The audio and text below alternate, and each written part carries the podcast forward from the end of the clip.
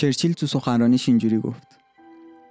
ما تو میدون نبرد با نازی ها می جنگیم توی دریاها با اونها می جنگیم توی دشت ها با اونها می جنگیم ولی هرگز تسلیم اونها نمیشیم. شاید تقدیر این باشه که ما در خون خودمون غرق شیم. ولی این غرق شدن بهتر از زندگی زیر دست نازی هاست. شاید اگه چرچیل جملاتش رو اینطور بیان نمی‌کرد از یه دیالوگ ساده تر استفاده می‌کرد و فقط می‌گفت ما هیچ وقت تسلیم نمیشیم ما میجنگیم. نتیجه جنگ فرق داشت. این از اهمیت دیالوگه.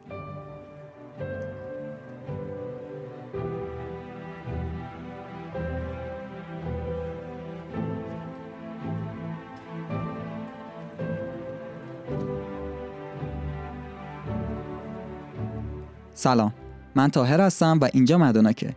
مدوناک پادکستیه که توی هر فصل اون من سراغ یکی از بزرگان دنیای فیلمسازی که تو سایت مستر کلاس دوره برگزار کرده میرم توی هر اپیزود یک قسمت از مستر کلاس اون شخص رو ترجمه و برای شما تعریف می‌کنم. توی فصل اول ما سراغ دیوید محمد رفتیم با آموزش درام نویسی اگر تازه با مدوناک آشنا شدی مدوناک یک پادکست سریالیه و بهتره که از قسمت اول به اون گوش بدیم این قسمت 13 همه پادکست با عنوان دیالوگ.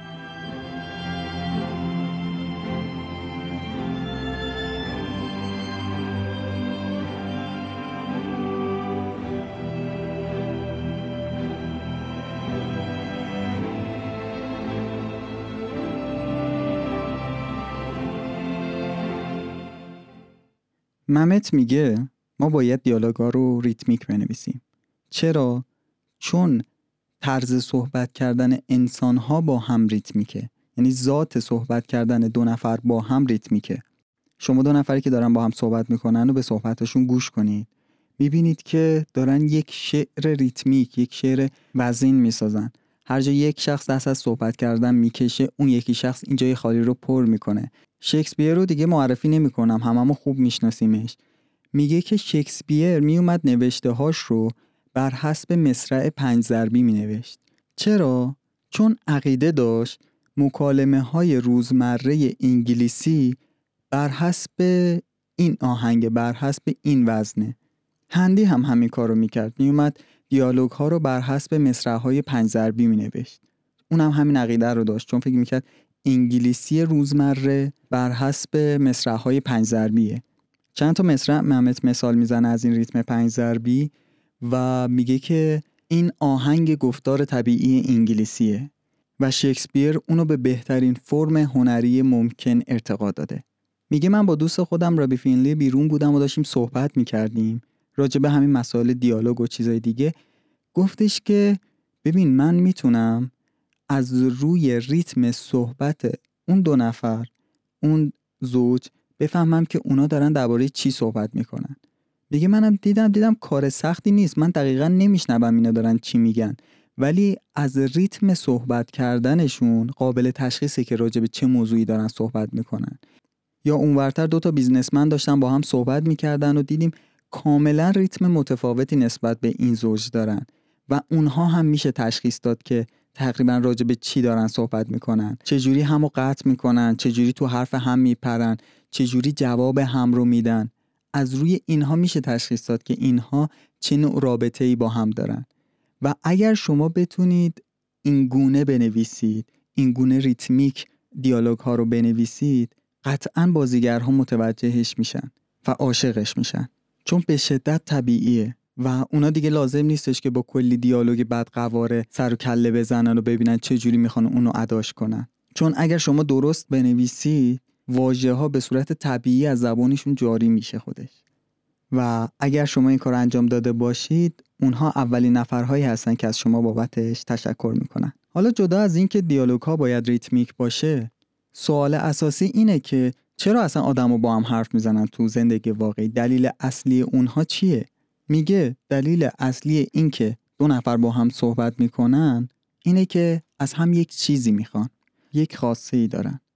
شاید به نظر برسه که دارن صحبت می‌کنن تا نظر خودشون رو بیان کنن. ولی تا اونجا که ممت میگه من متوجه شدم این درست نیستش. حتی وقتی که دارن نظر خودشون رو بیان می‌کنن به خاطر اینه که چیزی از شما کسب کنن. شاید یک امتیاز از سمت شما باشه یا هر چیز دیگه.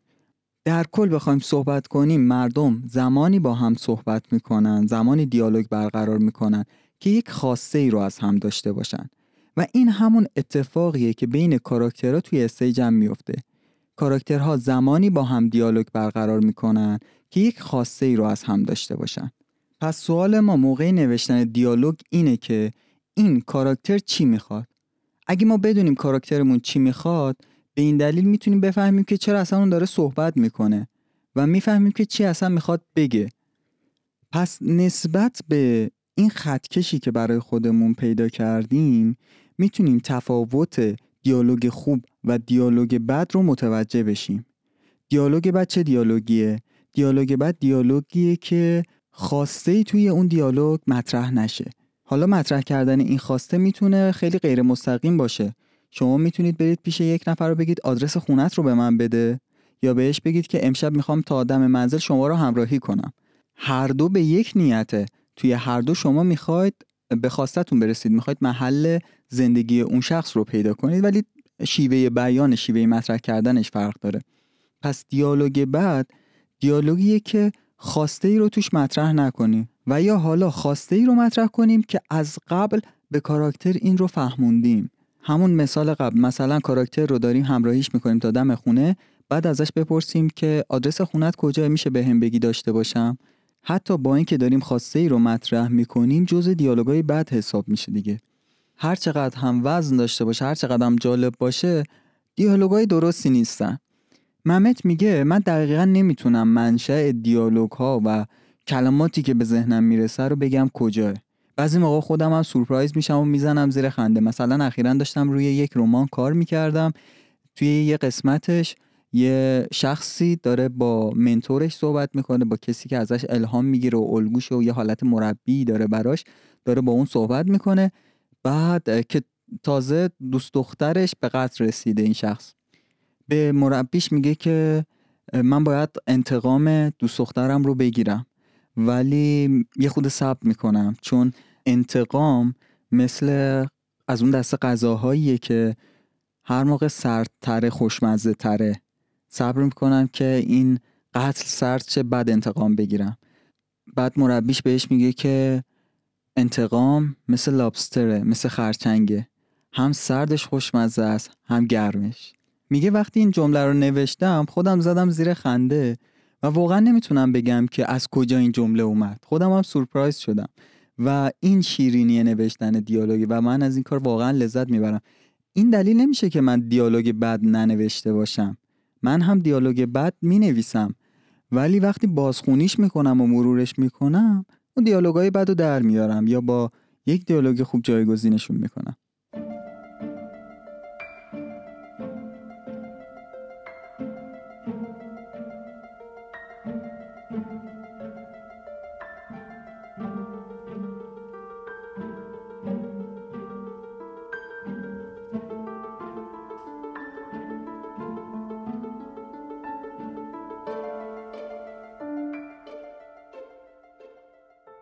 نوشتن یک دیالوگ خوب مثل یه حالت استعداده. بعضی از آدما دارن بعضیا ندارن.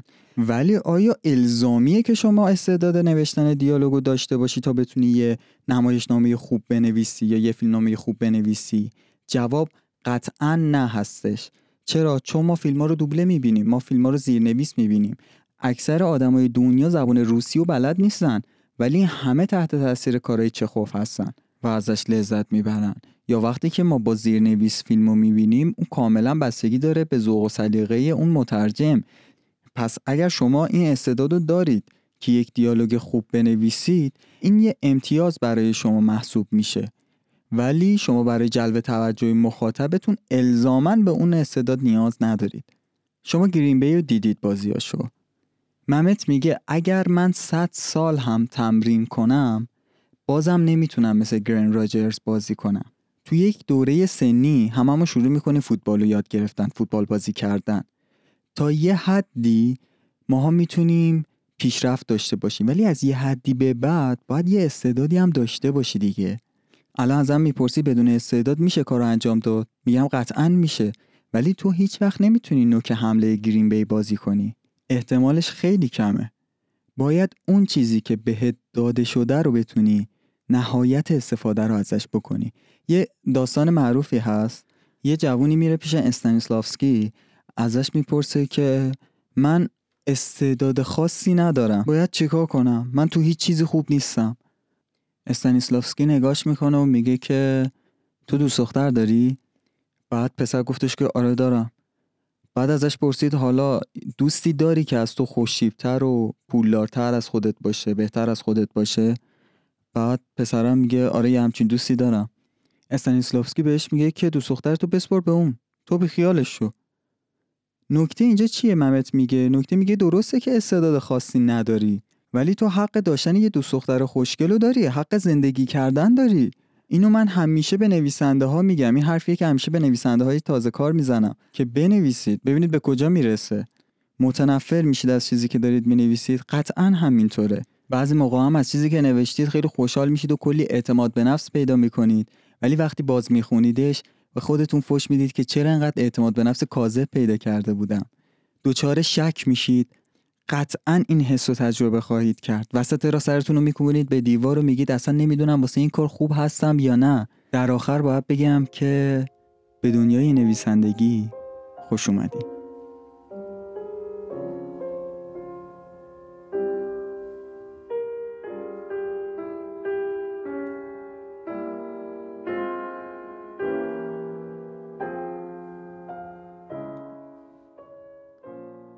نمایش ها خیلی شبیه اشعار هستن. میشه گفت نمایش ها شعرهایی هستن که برای بیشتر از یک نفر نوشته شده با صدای بیشتر از یک نفر با صدای دو نفر با صدای سه نفر اجرا میشه. بنابراین دیالوگ ها باید موزون و زیبا باشن.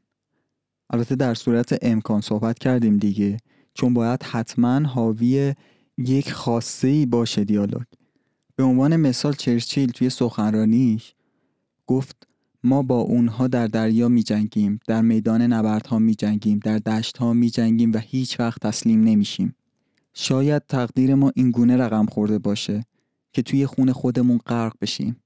ولی این بهتر از زندگی در بند نازی هاست. ما می جنگیم و هرگز تسلیم نمیشیم. شاید اگر چرچیل این صحبت ها رو یه جور دیگه بیان می‌کرد و فقط میگفتش که ما میجنگیم هیچ وقتم تسلیم نمیشیم تا آخرش میجنگیم. نتیجه جنگ فرق می‌کرد. این حرفا رو در چه شرایطی زده بود؟ وقتی که انگلیس 1939 یک شکست بزرگ خورده بود و به هیچ وجه قادر نبود که در مقابل نازی ها ایستادگی کنه. ولی این صحبت چرچیل یک ایده رو تو سر مردم انداخت که آره ما این شکلیم.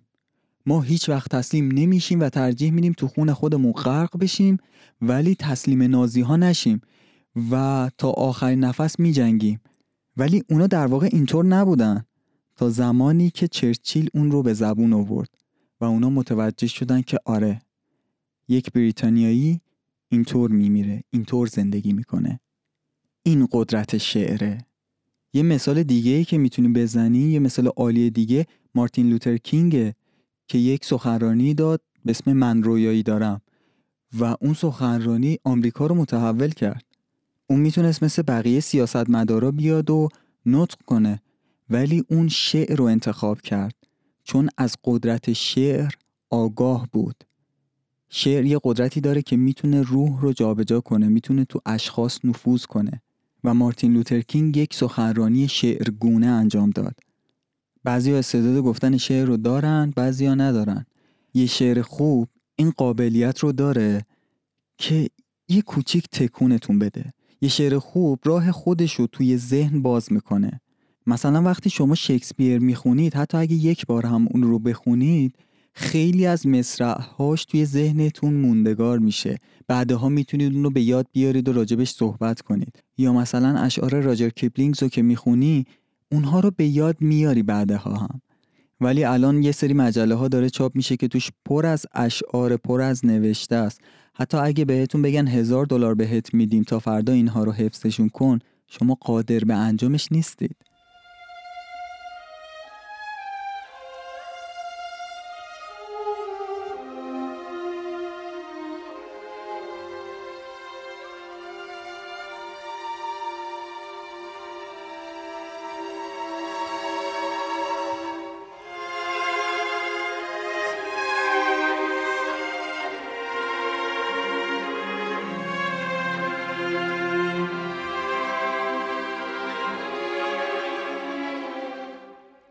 یه سری افراد می‌تونن دیالوگ بنویسن یه سری نمی‌تونن. ولی ممت میگه به اعتقاد من اکثر آدما می‌تونن دیالوگ خوب بنویسن. چرا؟ چون دیالوگ نویسی هم خیلی شبیه شایعه پراکنیه. فلانی اینو گفت فلانی اونو گفت و ما این عمل رو به صورت طبیعی خیلی خوب انجام میدیم. ولی مشکل اونجایی که وقتی می‌خوایم این رو تصنعی و به صورت باورپذیری طبیعی اجراش کنیم. و اینجاست که من اسمشو می‌ذارم هنر. و یک فاصله بین تصنعی بودن کاری که به تقلید از کاری که طبیعی انجام میدیم هست تا طبیعی شدن اون تصنعه که این فاصله رو محمد میگه من اسمشو می‌ذارم تحصیلات. پیچیده نشد دیگه. محمد حرفی که می‌خواد بزنه اینه که ما به صورت طبیعی دیالوگ های خوبی رد و بدل می‌کنیم با هم. حالا اگر بخوایم یک سری دیالوگ بنویسیم و اونها حالت تصنعی نداشته باشن و شبیه مکالمه طبیعی ما باشن اینجاست که تبدیل میشه به هنر و برای رسیدن به اون نقطه شما به تحصیلات نیاز دارید. دیوید ممت میگه من توی فرهنگ بزرگ شدم که گفتن داستان خیلی امتیاز بالایی داشت و الانم توی جامعه های مختلف مثلا جامعه گروه های پلیسی جامعه دکترا هر کی داستان رو بهتر تعریف کنه و داستان بهتری برای تعریف کردن داشته باشه معمولا فرد منتخبتریه توی اون گروه توی اون جامعه که هستش. توی جامعه پلیسا من یه پلیسی رو می‌شناسم که هر جا میره توی جایگاه خوبی هستش حتی با اینکه درجه خیلی بالایی نسبت به بقیه نداره. و تنها دلیلش اینه که داستانهای باحالی تعریف می‌کنه و خوب اون داستان رو تعریف می‌کنه و البته طبیعی این کار رو انجام میده. مثلا من توی یک جمع پلیسی بودم و یک پلیسی اومد و پاش آسیب دیده بود و شروع کرد داستان آسیب دیدن پاش توی مأموریت دیشبش رو تعریف کردن. آخرش این جمله رو گفت. آخر سر تیر رو زد به پای چپ من و می‌دونید مشکل کجاست؟ پای چپ من پای مورد علاقمه. همه زدن زیر خنده و من داشتم به این فکر می‌کردم که چه دیالوگ خوبی گفت این شخص. یه دوست دیگه ای هم داشتم اسمش لوی پولیتو بود. اون هم یک افسر پلیس بود. اون توی خانواده مافیایی به دنیا اومده بود ولی ترجیح داده بود که یک پلیس درستکار بشه و آخر سر کلی از مافیاها رو لو داد و یک کتابی نوشت به اسم مافیا کاپ. و البته آخر سر به جرم قتل هفتاد نفر دستگیر شدش و الان توی حبس ابد به سر می‌بره. ولی قبل از اینکه محکوم بشه و دستگیر بشه یکی از دوستای خوب من بود و ما با هم می‌رفتیم یه جا ناهار میخوردیم. و این دوست من دوست صمیمی بوم مانسینی بود قهرمان جهانی. و ما معمولا دور یه میز با هم ناهار میخوردیم و خیلی زیاد همون می‌دیدیم. یه روز مانسینی بعد از مبارزه اومده بود اون رستوران ظاهر خیلی آشفته و داغون عرق کرده بود بوی عرقش کل سالن رو برداشته بود و یک ظاهر ناجوری داشت. بعد اون طرفتر مافیا که حالا دوستان مانسینی هم بودن داشتن سعی می‌کردن از یک شخصی اعتراف بگیرن و این شخص اعتراف نمی‌کرد. این شخص یک ظاهر خیلی شیک با کلاس موها سشوار کرده ژل خورده و گردنبند طلا ساعت فلان. و یک ظاهر خیلی شیک و خوشگل و جذابی داشت. ممت میگه شبیه مووی استارا بود شبیه سوپر استارای فیلم ها بودش. ولی جلوی مافیا اعتراف نمی‌کرد. مانسینی گفت اینو بسپرید به من و همه برید بیرون من از این شخص اطلاعات می‌گیرم. همه رفتم بیرون میگه من نرفتم نشستم گوش دادم صحبت ها رو. مانسینی به اون پسره برگشت گفتش که تو دو تا چیز با خودت داری. یه ظاهر خیلی شیک و با کلاس و لوکس داری و کلی اطلاعات هم تو سرت داری. ولی فقط یکی از اینا از این در میره بیرون.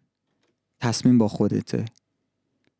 میگه این یکی از بهترین چیزهایی بود که من شنیدم. بهترین شیوه بیان یک موضوعی بود که من تا حالا شنیده بودم. و میگه به خاطر همینه که من میگم به طور طبیعی ماها می‌تونیم دیالوگ های خوبی بنویسیم. فقط باید بتونیم کاری که به صورت طبیعی انجام میدیم وقتی که می‌خوایم مصنوعیش رو انجام بدیم بتونیم اون رو خیلی طبیعی مصنوعی انجام بدیم و اون فاصله که بین این دو وجود داره رو از طریق تحصیلات از بین ببریم. ولی بازم هستن افرادی که بهترین جوک هم بهشون بدی باز بد تعریف می‌کنن. و من همیشه با این افراد مشکل دارم و میگم که چطور می‌تونید یک جوک رو انقدر بد تعریف کنید؟ بالاخره بعضی از افراد می‌تونن بعضی از افراد نمی‌تونن. میگه من یه مادر بزرگی داشتم که عاشق این بودم که بشینم به صحبتهای این گوش بدم. با اینکه انگلیسی درست بلد نبود و بیشتر به زبان عبری صحبت می‌کرد. ولی من از حرفای این لذت میبردم چون اون یکی از افرادی بود که می‌تونست دیالوگای خوبی بگه. و من لذت میبردم از شنیدن این دیالوگ ها و یکی از اولین نمایش نامه هایی که نوشتم راجع به دو تا سالمند بود دو تا سالمند یهودی که تبعید شده بودن و روی یه نیمکت نشسته بودن و راجع به یه اردک صحبت می‌کردن. و خیلی تحت تاثیر پدر بزرگ و مادر بزرگم بودم موقعی که اینو داشتم می نوشتم و یه کتابی هم خونده بودم از آرن کوپلند که یه نظریه پرداز و یه آموزگار موسیقی بزرگه توی کتابش من یه چیزی راجع به تم و واریسیون خوندم. و به خودم گفتم که اگر من بیام یک جمعی از این وارسیون ها رو بنویسم و به جای نوت های موسیقی از متن دراماتیک استفاده کنم ببینم چی میشه. و نتیجه شد این نمایشنامه من که دوتا سالمند نشسته بودن روی نیمکت و راجع به اردک صحبت می‌کردن.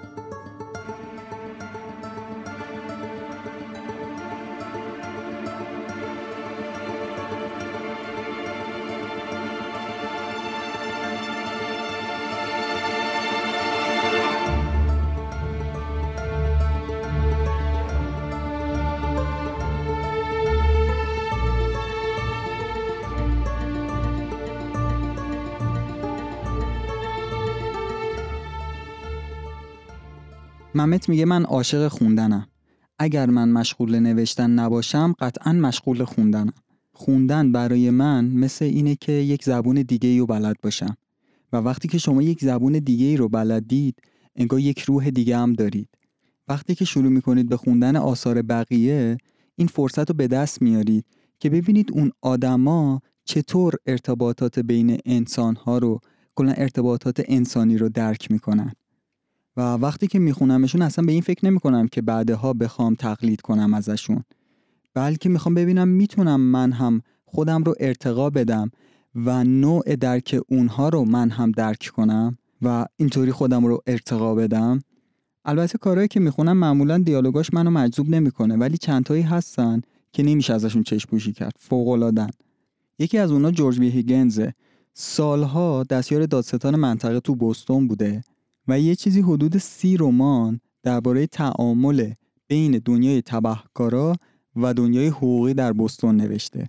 بعدش پاتریک اوبراینه که 22 تا رمان دریایی نوشته. همه اتفاقات توی دریا تو دوره جنگ های ناپلونی واقع شده.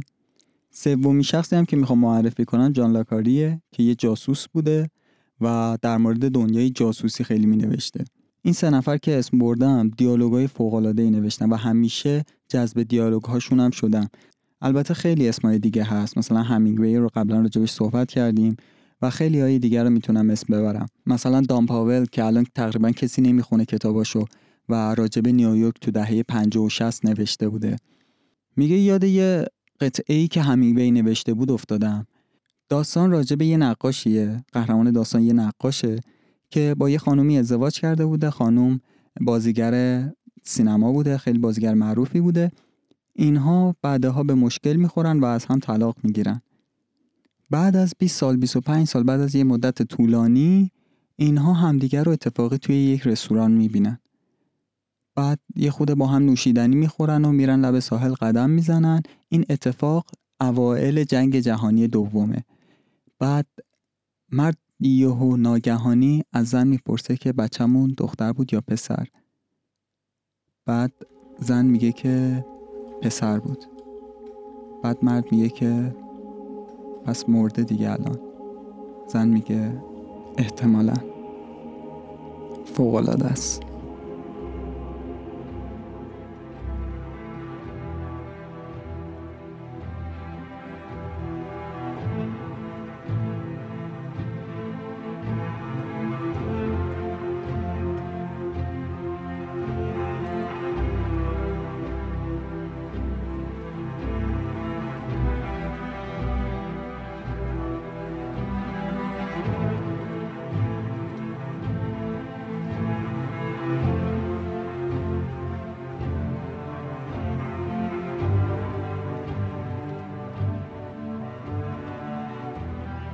این بود پایان قسمت 13 هم از پادکست مدوناک توی قسمت بعد می‌خوایم راجع به روایت و شرح داستان صحبت کنیم. موسیقی هایی که در طول پادکست پخش شد مربوط به موسیقی متن فیلم کلود اطلس هستش. مرسی که به این قسمت گوش دادی و مخاطب پادکست مدوناک هستی. مثل همیشه میگم تنها و تنها راه حمایت از پادکست مدوناک اینه که اون رو با دوستانتون به اشتراک بذارید. اگر دوست داشتید این قسمت رو و چیزی از توش یاد گرفتید همین الان به دوستایی که می‌شناسی به این حوزه علاقه دارن پادکست مدوناک رو معرفی کن. از وبسایت و صفحه اینستاگرام پادکست هم غافل نشید اخبار جدید و مطالب تکمیلی و داخل اون قرار میدیم. به علاوه اینکه توی وبسایت می‌تونید خیلی راحت دسترسی خیلی سریعی به همه اپیزودها داشته باشید. آدرس وبسایتمون آر هستش. و آدرس صفحه اینستاگراممون مدوناک.پادکست هستش. مرسی که به پادکست گوش دادی و اون رو به اشتراک می‌ذاری. تا بعد.